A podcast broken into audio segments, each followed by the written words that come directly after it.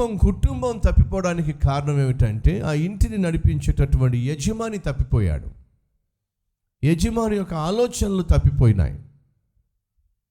ఆ ప్రాంతంలో కరువు వచ్చిందని ఆ ప్రాంతంలో సమస్య వచ్చిందని ధైర్యంగా ఆ సమస్యను ఎదుర్కోవడానికి బదులుగా సమస్యకు కారణం ఏమిటో గ్రహించటానికి బదులుగా ఆ సమస్యలో దేవుని యొక్క సహాయాన్ని పొందుకోవడానికి బదులుగా సమస్య వచ్చింది అని చెప్పి స్థలాలు మార్చేటటువంటి వ్యవహారం సమస్య వచ్చింది అని చెప్పి ఉన్న స్థలాన్ని నుంచి పారిపోయేటటువంటి వ్యక్తిత్వం.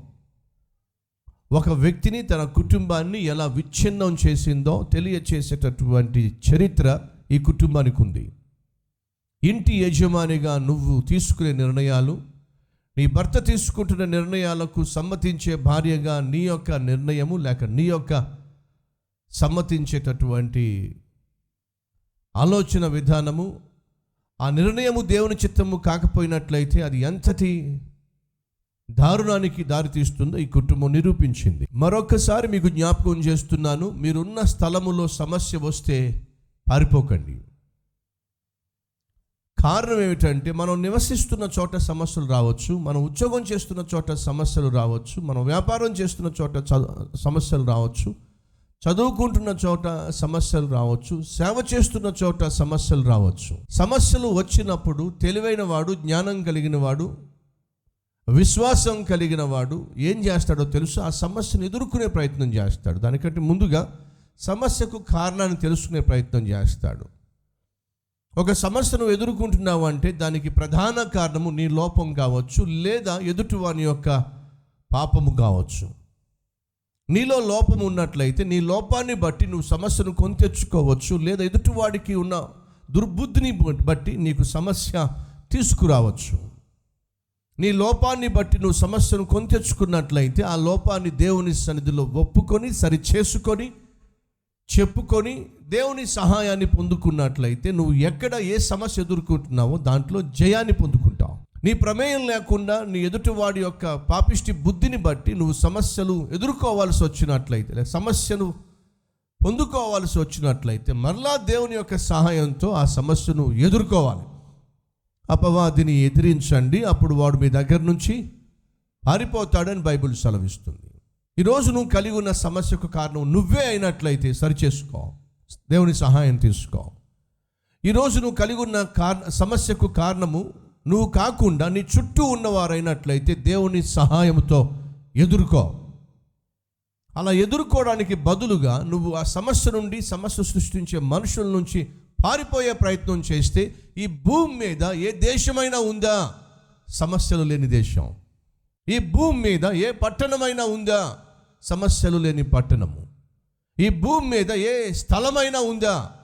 ఇక్కడ సమస్యలు రావు అని గ్యారంటీ ఇచ్చేటటువంటి స్థలము. లేనే లేదు. దయచేసి గమనించండి. ఈరోజు భూమి మీద మనిషి కలిగి ఉన్న సమస్యలకు కారణము దేశము కాదు పట్టణాలు కాదు పల్లెలు కాదు ఊర్లు కాదు. ఈ లోకంలో భూమి మీద సమస్యలకు ప్రధాన కారణము మనిషి. ఆ మనిషి ఎక్కడ ఉంటే అక్కడ సమస్య. అనుకుంటున్నారు చాలామంది స్థలాలు మార్చేస్తే సమస్యలు పోతాయి అని చెప్పి. స్థలాల వల్ల కాదండి సాధారణంగా మనిషికి సమస్య వచ్చేది. మనిషికి ఉన్నటువంటి బుద్ధి సరైంది కాదు కాబట్టి ఆ మనిషి ఎక్కడున్నప్పటికీ అక్కడ సమస్యలు సృష్టించుకుంటాడు. సమస్యలు కొంతెచ్చుకుంటాడు. ఈరోజు నీ ఇంటిలో సమస్యలు ఉన్నాయంటే నీ బుద్ధి సరికాదేమో సరిగా లేదేమో. నీ బుద్ధి సరిగా లేదు కాబట్టి నీ ఆత్మీయత సరిగా లేదు కాబట్టి నువ్వు సమస్యలను నీ ఇంట్లో కొంతెచ్చుకుంటున్నావేమో. నీ ఉద్యోగంలో సమస్యలు తలెత్తుతున్నట్లయితే నీ మాట తీరు సరిగా ఉండక నీ ప్రవర్తన సరిగా ఉండక నువ్వు పనిచేసే విధానం సరిగా ఉండక నీ పై అధికారులకు లోబడే వ్యక్తిత్వం లేక కష్టపడే మనిషివి కాక నలుగురు చేత నువ్వు చీ అనిపించుకుంటున్నావేమో రేపో మాపు ఉద్యోగం పోగొట్టుకునేటటువంటి పరిస్థితికి చేరుకున్నావేమో లోపం నీలో పెట్టుకొని చుట్టూ ఉన్న వారిని నిందిస్తే ఏం లాభం? అడుగుతున్నాను ఈరోజు నువ్వు ఎదుర్కొంటున్న సమస్యకు కారణము నువ్వేనా? అయితే సరిచేసుకో. నువ్వు కాదు. నువ్వు ఎంత నీతిగా యథార్థంగా కష్టజీవిగా ఉన్నప్పటికీ నీ చుట్టూ ఉన్నటువంటి వాళ్ళు నీ జీవితాన్ని సమస్యలతో నింపాలని ప్రయత్నం చేస్తున్నట్లయితే దేవుని సహాయంతో ఎదుర్కో.